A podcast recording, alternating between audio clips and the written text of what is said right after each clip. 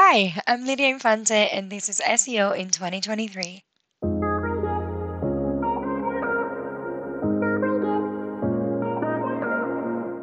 Lydia, what is your number one SEO tip for 2023?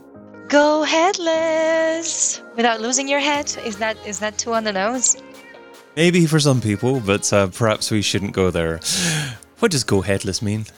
Essentially, move to a headless CMS, and that is because we are going omnichannel. SEO has moved beyond the search bar, way beyond the search bar. Even Google earlier this year, this is a blog post that every SEO saw at the time, tried to invent the name multi-search to talk about their proposition with Google Lens. So searching not only on the search bar, but also with your camera. If you're on an Android phone and you're using your Google widgets, you probably get a little prompt that says, "Tired of typing? Search with your camera" thingy in there.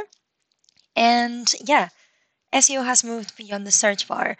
And as SEOs, our role has evolved as well.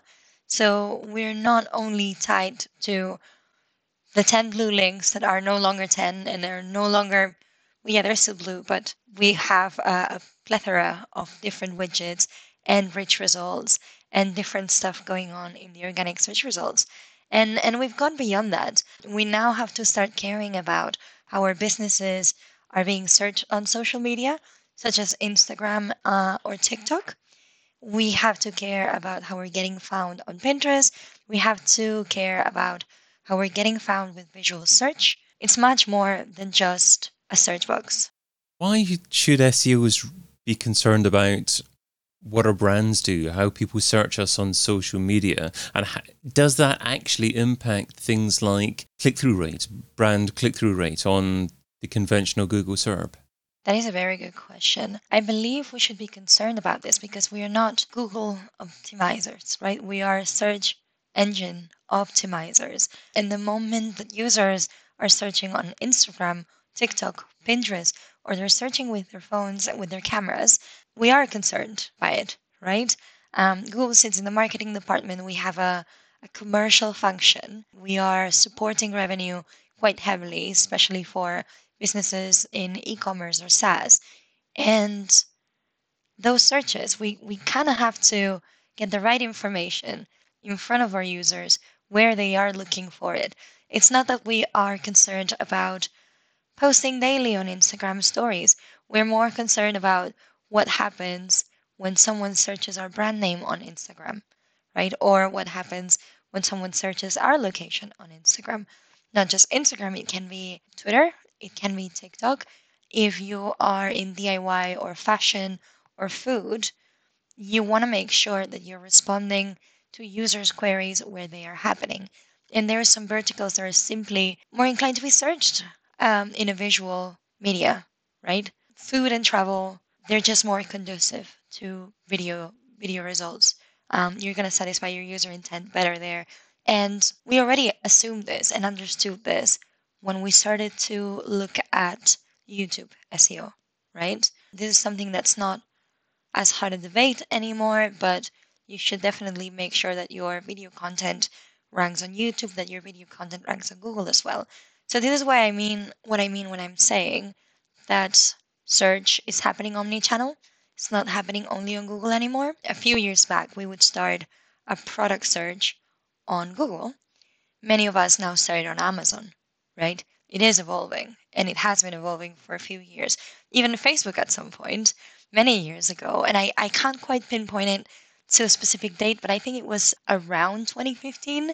They were convinced that they were going to be a search engine, and they were encouraging you to search on Facebook. That didn't pan out.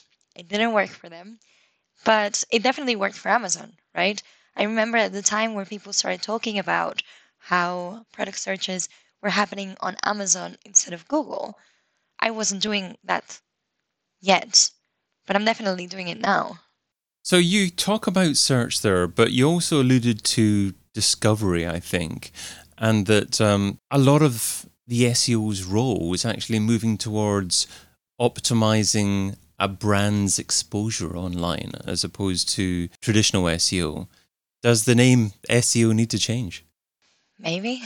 We've always been marketers, right? Despite what some people have tried to pretend that we are somewhat programmers or that we are somewhat data scientists, we're not. We're marketers, right? That use some resources of Python, some technical mumbo jumbo, some technical lingo.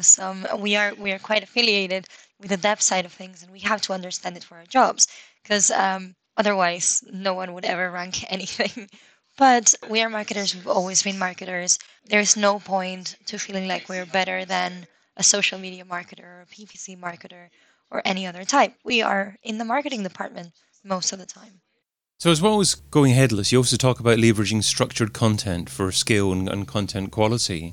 So how do you leverage structured content at scale?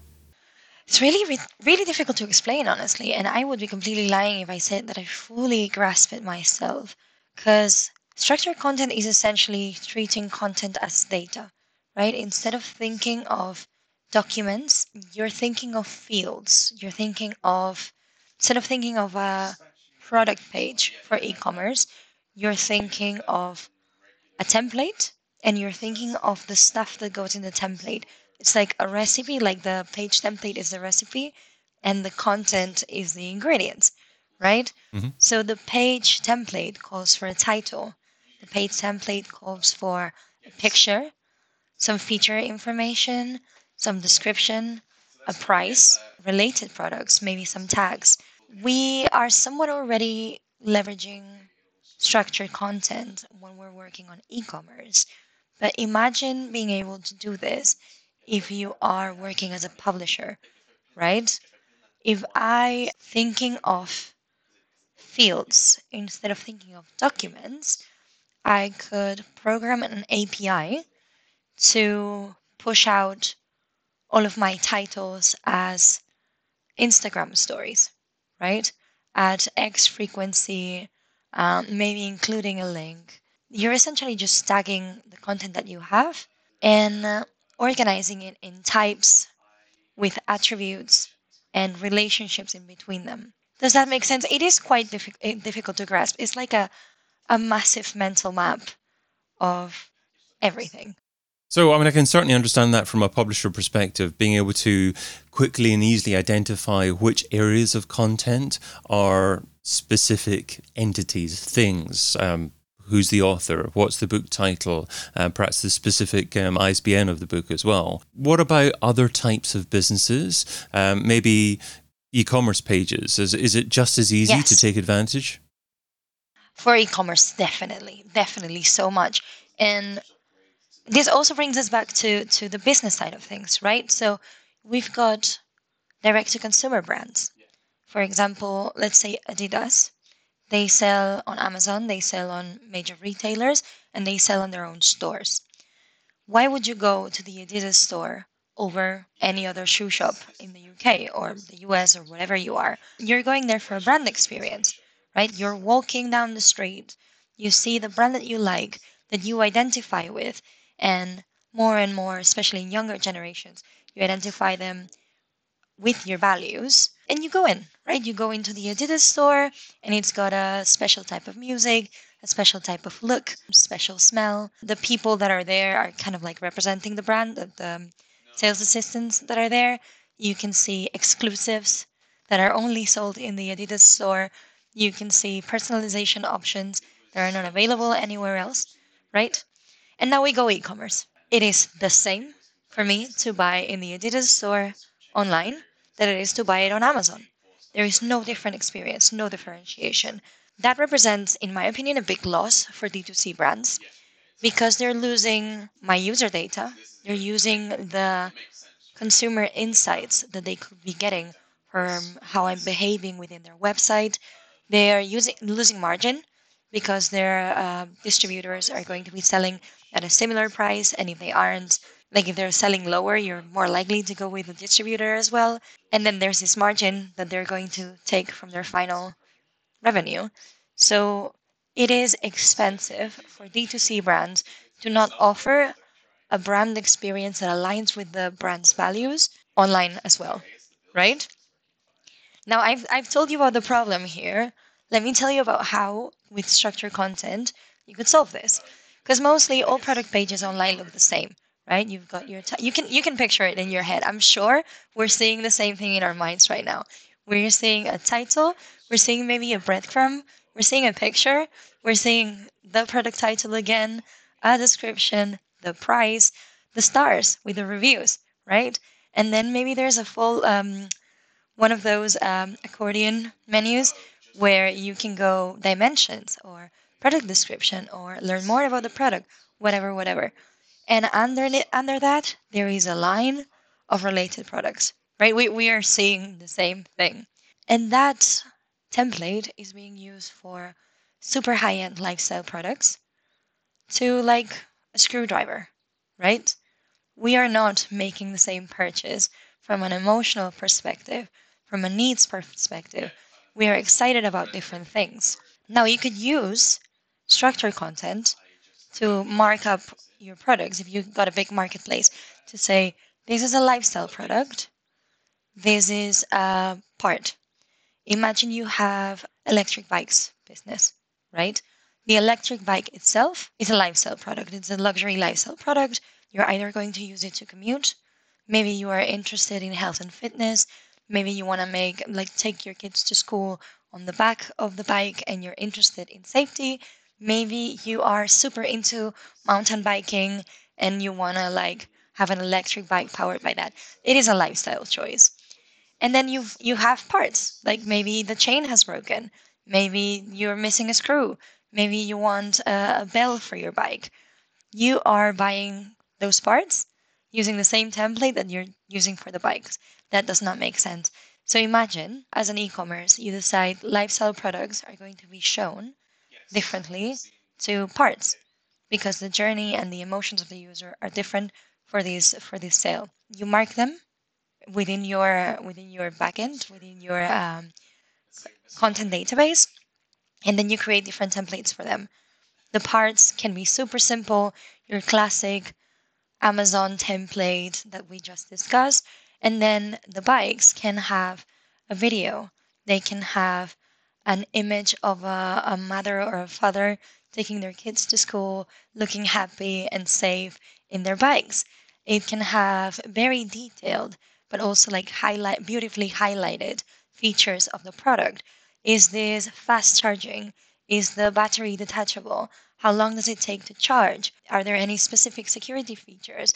Are there any specific, I don't know, maybe the wheels are sturdier because you're going mountain biking, right? You can display the features very clearly. You can make the user that's about to spend 1 to 3K on an electric bike, even more in some cases, feel like they're making this very important purchase in a very informed way, in a very aspirational way. This is something that Apple, for example, absolutely nails, right? When you're going on their new iPhone 14 page, you're going to be shown people that kind of look like you, people that are doing the things that you want to be doing. There's going to be aspirational images, a beautiful way of displaying product features and characteristics and all the limitless possibilities of iPhone 14. I'm an Android girl myself, so not a good analogy.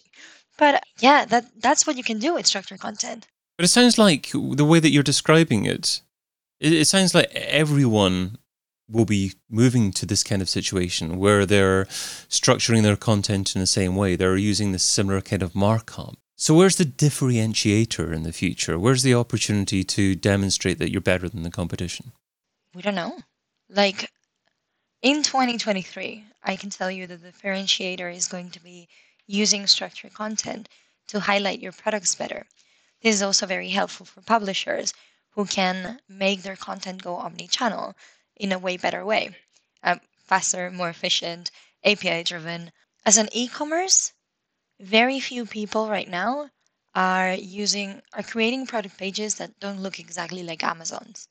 So that is the first thing that I would do, especially if you're in D2C commerce, because of the endless wins of owning your own user data and your consumer data, right? And the margin that you get. what's going to happen in like 2025, we're probably going to have this discussion. It's going to be looking very differently. Look forward to it. Yeah, fingers crossed. I'm not sure what we're going to see, but I am excited to see it because the headless and structured content approach is an enabler for creativity.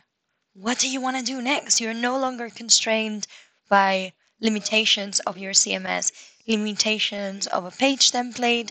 You can integrate with anything. You can literally plug anything with an API to your content. I don't know what people are going to do, but I want to see. I am very curious. I've seen some of the work that Sanity clients are doing, and I was telling you earlier about this, but I am super excited to talk to someone who has done incredible internationalization work, not just with translation, but localizing information on train routes, localizing currencies, localizing whatever matters to the users. We have a client that is a huge restaurant brand. I can absolutely assure you that you've been there. I can absolutely assure you that your kids has to go there at least once a month, right? And they're using Sanity and structured content. I don't want to plug my brand too much, sorry. They're using structured content to power their electronic billboards and kiosks and website and app across the world, across the entire world. Their physical stores, their apps, their Deliveroo or Uber Eats profiles. Everything is powered from a single source of truth. In structured content, right? And what happens when you give your editors and your creators just one single source of truth to take care of? You're freeing up their time to do anything else they want. You could even run a guest authorship program.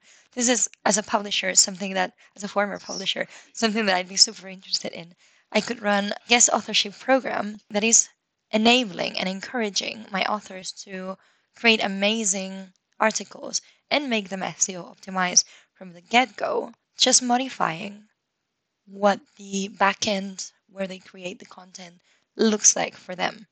I can make brilliant editorial experiences for my writers and editors that's going to improve the productivity of a publishing business. Wow. Okay. So Lydia, you have shared what SEO should be doing in 2023. Now let's talk about what SEO shouldn't be doing. So what's something that's seductive in terms of time, but ultimately counterproductive? Something that SEOs shouldn't be doing in 2023? Obsessing over Google updates. Google's going to Google. It's always going to be in August because you're on holiday and screw you. Screw is not swearing, right? You don't have to mark this as profanity. Yeah, just don't waste your time looking at what Google is doing specifically for each update. You've already been told the route to go through. Just look at the Google Quality Rater guidelines, and that's what you have to do. Create trustworthy, authoritative, expert-led content and publish it in a way that's going to be user-friendly and that's not going to absolutely drain your customers, your users' data plans, and the planet along the way. So just don't obsess over minor updates. I want to see a few tweets saying, Google's gonna Google, at Lydia Infante M, at Majestic, hashtag SEO in 2023. Or even a t-shirt, Google's gonna Google. That's Google's gonna Google was a good t-shirt. Yeah, let's do it. Lydia Infante is Senior SEO Manager at Sanity, and you can find her over at Lydia-Infante.com. Lydia, thanks so much for being part of SEO in 2023. Thank you for having me. Get your copy of SEO in 2023, the book, over at SEOin2023.com.